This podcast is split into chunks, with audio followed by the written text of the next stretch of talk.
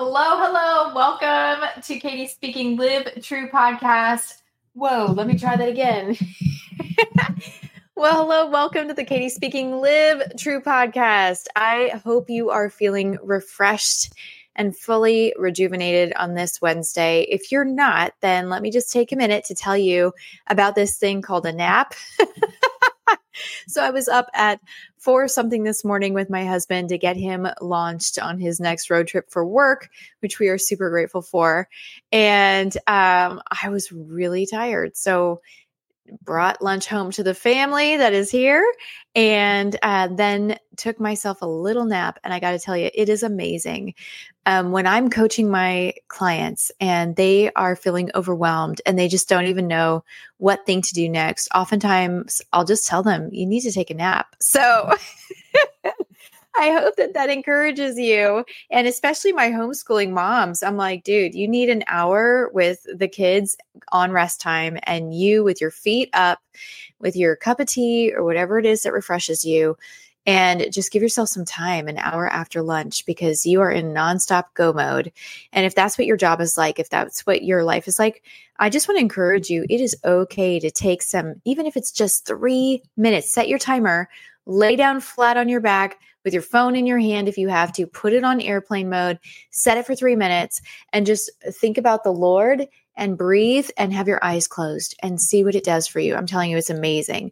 Um, I first started doing that with a book called Emotionally Healthy Spirituality and that book, Emotionally Healthy Spirituality, they have a daily practice in there twice a day where you read scripture and then um, a really thoughtful devotional by one of our historical church fathers. Like some of them are thou- uh, hundreds of years old, some of them are even older than that. But anyway, that book got me on a habit of very short breaks and doing that in the morning and in the afternoon or morning and night has just been great for lowering my stress. So, just throwing that in as a tidbit for you if you're feeling stressed or overwhelmed, it is more than okay to take a nap. But I'm here with you today, excited to be here with you today. I'm um, just to say, God loves you. God loves you right where you're at and he's inviting you into deeper more authentic relationship with him. And this uh, this podcast today actually is posing this question to you. It's what makes a day an a plus day for you? What are some of the great movies you've seen this summer? And what is god showing you that's a part of yourself that you'd like him to change? So let me repeat those questions what makes a day an A place A plus day for you? That would be like, oh, this day was so amazing. What makes it an A plus day for you? And I would love to be able to see your comments too. So if something's coming to mind, you can go ahead and put it in the chat. Let me see if I can see the chat right now. Yes, I can. I can see the chat. Yay. Let me know where you're watching from. I'd love to know that you're here. Say hi.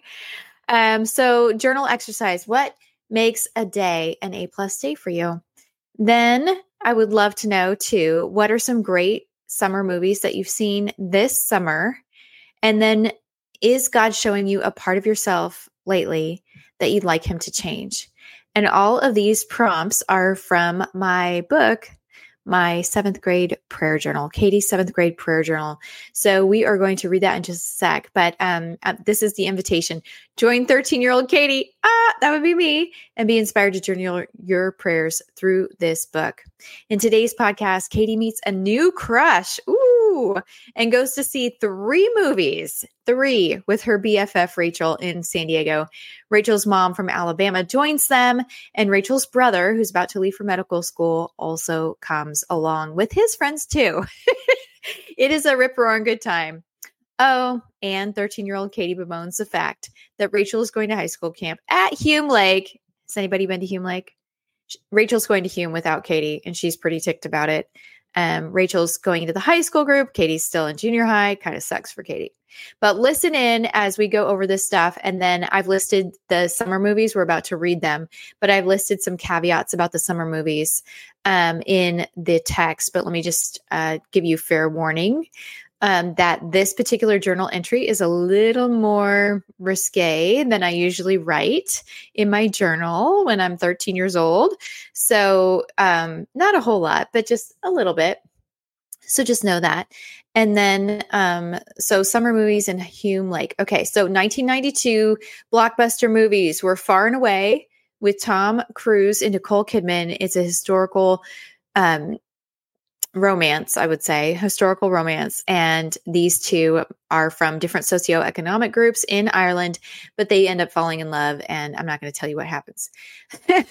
there might be some inappropriate scenes. You might need to skip them. Go on IMDb and read the parent section for that.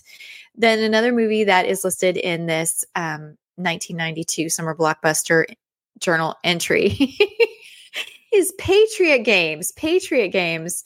So it's another historical fiction, and I really don't remember the story. I think Mel Gibson's in it.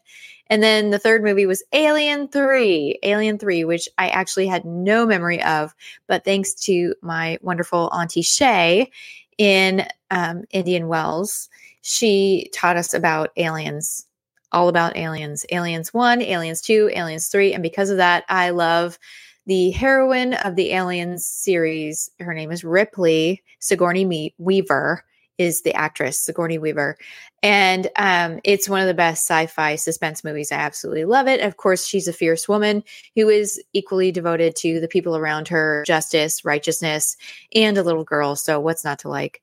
And then Hume Lake. If you've never been to Hume Lake, um, this is a Christian camp in California. And um, I desperately want to be a speaker there one day. I've already started talking to them about that.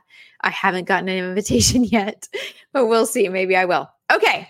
So let's read the journal. Let's read the journal. And then I would love for you, if you're just joining me right now, to go ahead and post in the comments what makes your day an A plus day.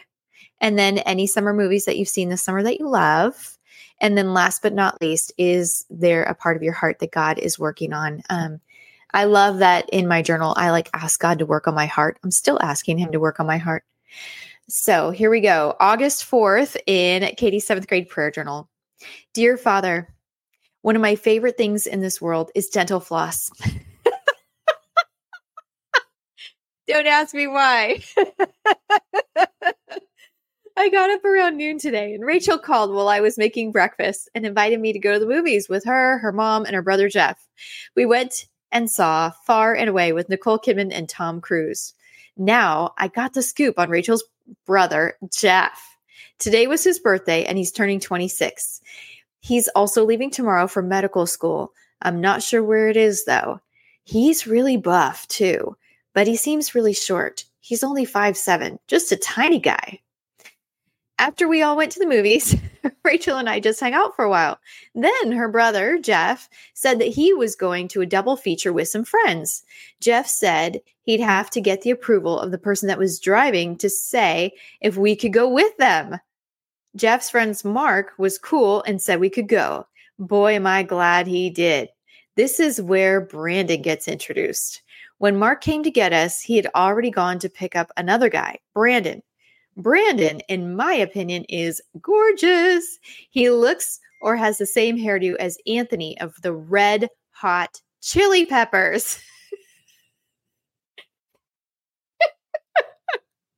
He's really tall and has deep green blue eyes. He's 24 years old and goes to UC Fletcher Hills. This is the made up nickname for the local community college. Brandon is interested in computer programming, but his dream fell through. He plays guitar and he's gorgeous. Did I mention he's gorgeous? Okay, yeah, he's gorgeous. oh my gosh. I'll tell you how the evening began. It was a little after 7:30 p.m. when Mark comes to pick us up, and I get my first look at Brandon. Rachel and I climb into the back seat of Mark's 1960 something VW Bug. Hold on. Rachel sat in the middle with Brandon to her right. The seats in the back of the old Volkswagen Beetle were just springs, very uncomfortable. We went and picked up some other guy, and Rachel had to sit on my lap with Brandon on my right. In the car and at the movies, our elbows rubbed together. Awkward but the movie tickets were only $2, so I think it was worth it. At first, Brandon sat by himself in front of us. He would have had a hard time getting in the same row with us. The first movie was Patriot Games. We didn't see the beginning though, so it didn't really make much sense. then, when that movie was over, I just started talking to Brandon about different things, mainly what he was good at and what were his majors in college. When I asked him what he was good at, his friends made quite a few jokes about what he was good at. And I know what they were thinking and saying was focused towards inappropriate things. I didn't really hear what he said, but it was something inappropriate. I guess he must have had quite a few girlfriends. Darn. Anyway, when the next movie was going to start, Alien 3, I asked Brandon to come sit next to me. So he did. At one point in the movie, I think he said or asked me to hold his hand, but I couldn't really hear him over the movie. I asked, What? And he said, Never mind. So I let it go. I could not know for sure what he said. Then, on the way home in the cramped VW, I sat on Rachel's lap next to Brandon. I wonder if he was paying at- as much attention to me as I was to him. On the way home from Rachel's house, Jeff drove. I asked him questions about Brandon's life. He said, directed at Rachel, that he's really harmless. He doesn't drink, smoke, or do drugs. I was really glad to hear that. I asked what was Brandon's last name, and he said it twice, but I couldn't hear him. I'll ask Rachel tomorrow. Rachel is going to be gone next week. She's decided to go to Hume Lake during high school camp week instead of junior high camp week. I was kind of down about that, but I'll get over it. Thank you for a wonderful day. Please help me get a hold of John Weston. please help me get a hold of Jamie D. And please help me get a hold of Steve. And help me to decide who I want to like. I really don't want to seem like such a flirt. Please help me to get my room finished, call Rachel and Graham, and possibly go swimming tomorrow. In Jesus' holy, blessed name, I pray. Amen. P.S. Thank you for helping me hold my tongue tonight. And thank you for Brandon and for such a wonderful day. Amen.